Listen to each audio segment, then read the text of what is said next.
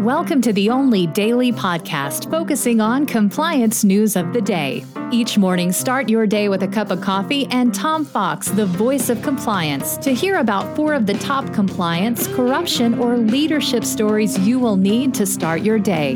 The Daily Compliance News is a production of the Compliance Podcast Network.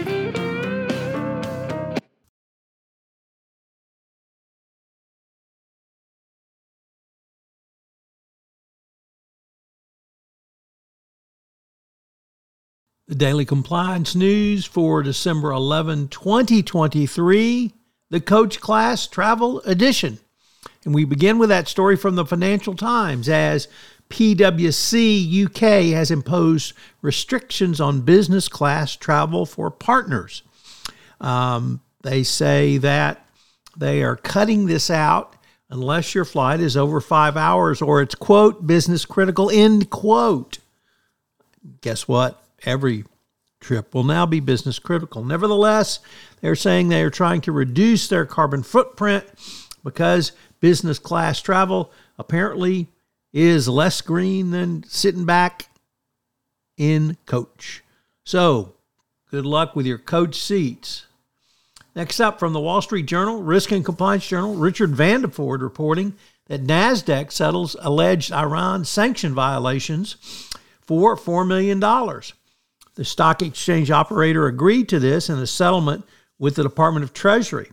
A former Armenian subsidiary of NASDAQ allegedly processed trades and settled payments involving a sanctioned Iranian-owned bank, according to O FAC. The transactions occurred on a platform the subsidiary provided to facilitate overnight loans and foreign exchange trading among Armenia's banks.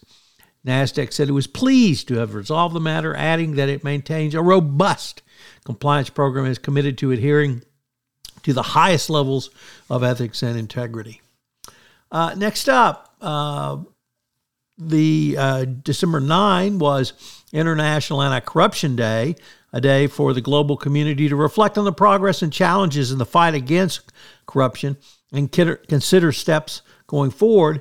Uh, and now we have the tenth Conference of State Parties, C O S P, to the United Nations Convention Against Corruption, where leaders across the globe will gather to make policy decisions and pave the way forward in our collective effort to counter corruption going forward.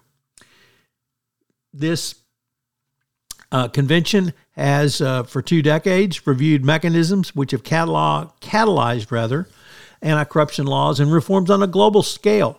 However, critical gaps remain as national measures and implementation continues to fall short. So hopefully we'll get something uh, out of this. And uh, our final story is Shakespeare lives on as uh, G O- the G O P wants to kill law firms' efforts to have diversity in their law firms by suing them. And they don't want diverse lawyers. So what do you first do? Kill the diversity. The Daily Compliance News is a production of the Compliance Podcast Network and a proud member of C-Suite Radio. Thanks so much for listening. I hope you'll join me again tomorrow.